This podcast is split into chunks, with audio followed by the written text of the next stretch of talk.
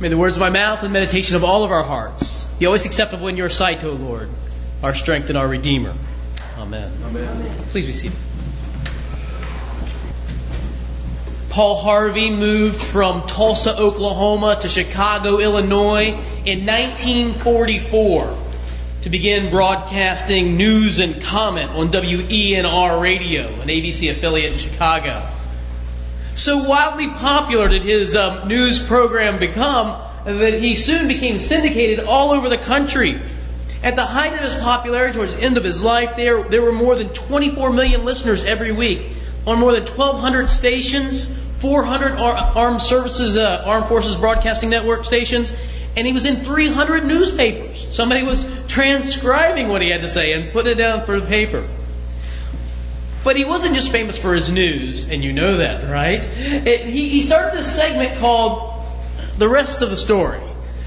And the rest of the story was, well, the rest of the story, wasn't it? It was the backstory, the story that you didn't know about. And, and he would tell you these stories, and he would always hold out this little caveat, you know, the identity of the person or, or the place or some sort of uh, fascinating part, and, and, and all the way to the end. And then, and then he would tell you, and and if you were clever enough, you tried to figure this out as he was going along.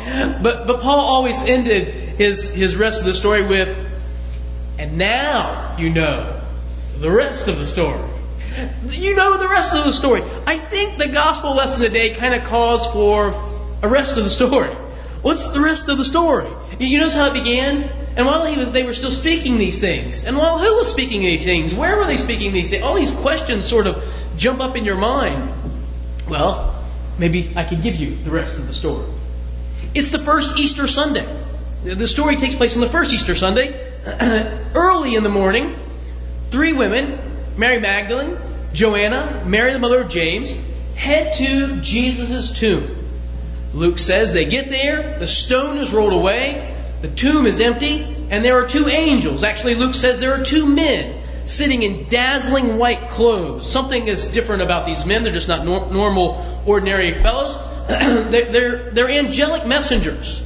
We find out later in the story they actually are angels. They're sitting in there and they ask the women the question, Why do you seek a living among the dead? They're shocked. They, they run back, as they would do, and they tell the men, these followers of Jesus, these people we call disciples and later apostles, they run back and tell them, you're not going to believe what happened. You know, I can just picture, I'm kind of out of breath. We went to the tomb. Wait a second. And there was empty, no body, and, and there were two men there, and they looked like angels, and, and they said, He's risen. They say that Jesus is alive. They said that He's, he's resurrected from the grave. I mean, he, He's no longer dead. Do you know what the men say to them? Here's what the men say. It's not recorded. Luke forgot to record it. But here's what they said Pish posh. Nonsense. Enough tomfoolery. Peter, maybe a little suspect, runs and checks it out, but nobody else does. Here's the way Luke records the story. On the first day of the week, early at dawn, the women came to the tomb, taking spices that they had prepared. They found the stone rolled away, uh, but when they went in, they did not find the body. They were perplexed by this. But that was like a little Porky the Pig right there. Suddenly, two men in dazzling clothes stood beside them. Women were terrified, bowed their faces to the ground.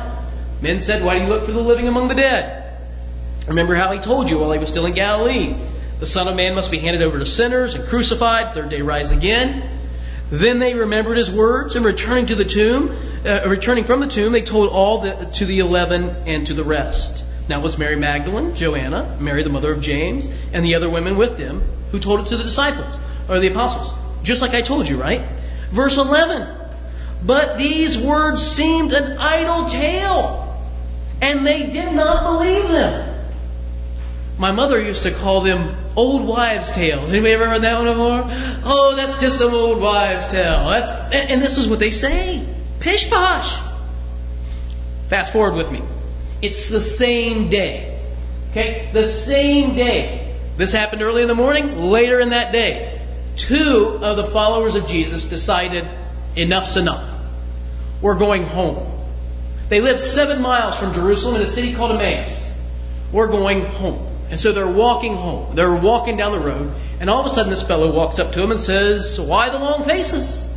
Uh, he says this to these two disciples walking home, and they stop in the road and they say to him, Are you an idiot? Where have you been? Have you been living under a rock? Don't you know what happened in Jerusalem this week? What do you, mean, why the long faces? Don't you know about Jesus? Have you, have you not heard about him? They, they say to this stranger who's walking down the road.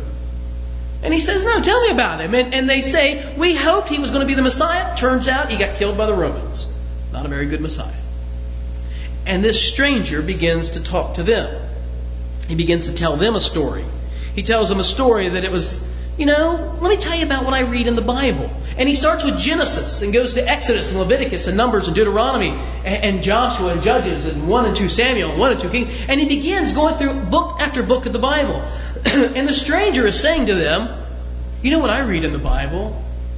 I read that it was actually necessary for the Messiah to come, suffer, die, and three days later to be raised from the dead. That's what I read in the Bible. And by the time he gets to the end of the story, they had reached their destination. So these two disciples of Jesus say to this stranger, Come on in, have some supper. Guess what's at the table?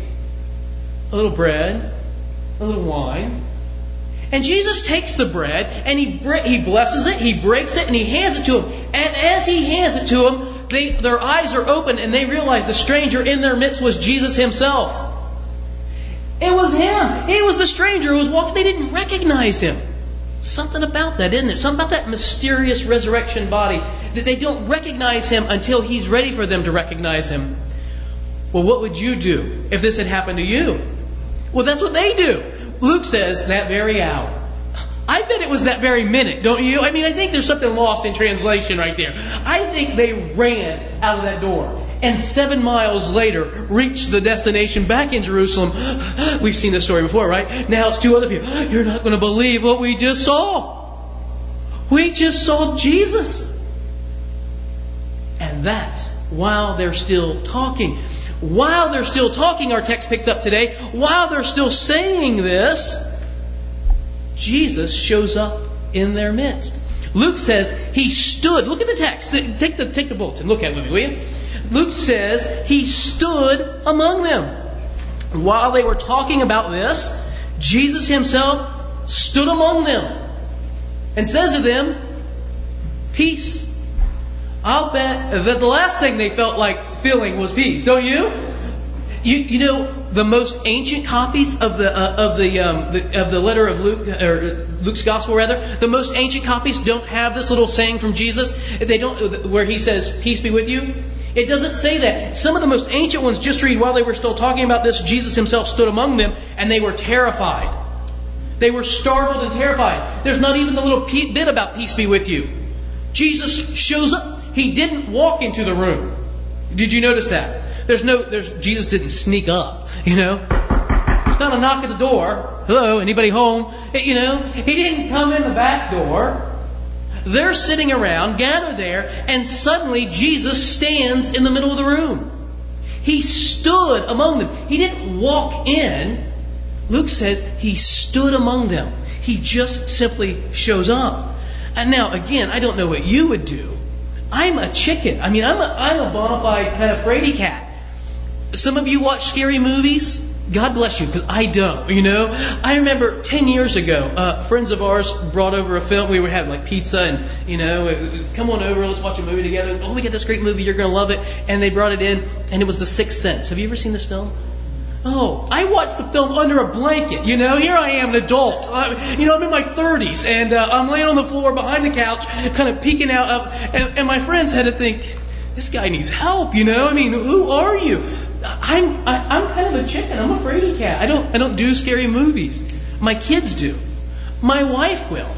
I don't. You know, and, and so I can imagine Jesus showing up in the room. They were startled and terrified. Luke says.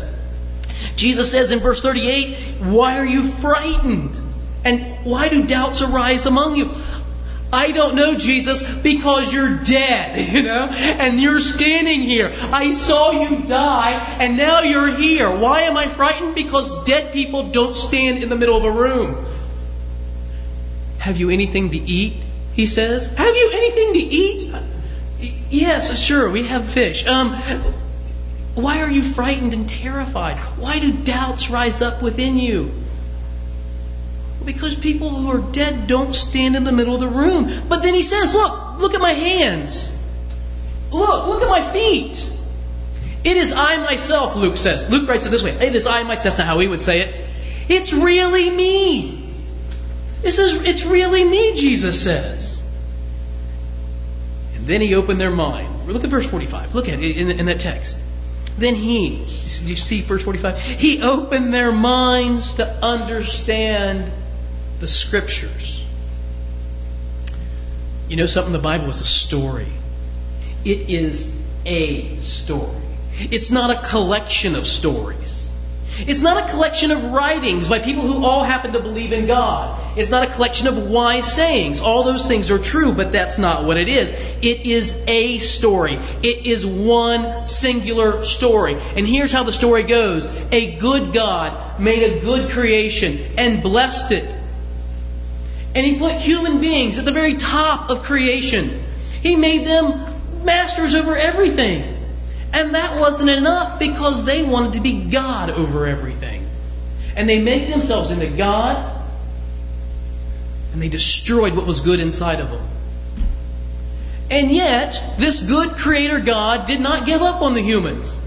Instead, this good creator God sought to reach out to them and sought to reach out to them and tried to build promises and relationships with them, and they still wouldn't have it. And the creator God said, The only way that I am ever going to restore the relationship between the humans and myself is to become one of them and suffer their most cruel hatred, die, and rise again and then I can reconcile them to myself. This is the story of the Bible. This is the story Jesus tells walking down the road to Emmaus. It's the story that he tells the disciples in the room when they're shocked and frightened and terrified. And it's the story that the church has been telling for 2,000 years ever since. I got to tell you, when I first read this text, I was a little miffed at the last verse. Verse 49 wasn't in the lectionary reading. The verse 49, it's not in your bulletin, says, uh, verse 48, you are my witnesses of these things. Verse 49, and behold, I'm sending the promise of my Father upon you. Stay in the city until you're clothed from power on high. I thought, well, you know, that's kind of the way you end the story. You end the story with, you're my witnesses and you're going to be clothed with power from the Holy Spirit. That's the way you, that's the way you end it. The actual sentence, verse 48, you are witnesses of these things the word are is actually not in the text. We have to supply it because there's no verb in the actual sentence. You witnesses these things. That's what it says, literally. You witnesses these things. Three nouns. You witnesses these things. So we have to supply the word are to make sense of the sentence. You know, you are witnesses. Not you are doing witnessing, not you are testifying. You are witnesses. You, Holy Trinity Anglican Church, Hudson, Ohio, the year of our Lord 2012, are witnesses of these things.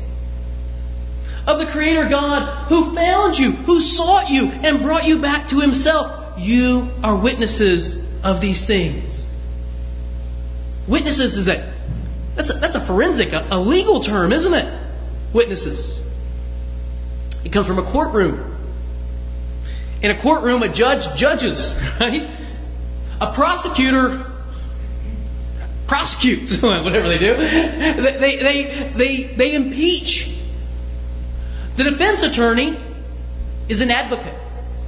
He advocates on behalf of the, of the, of the accused. What do the witnesses do? The witnesses testify the witnesses testify to the things that they know. And you and I, we are witnesses to these things.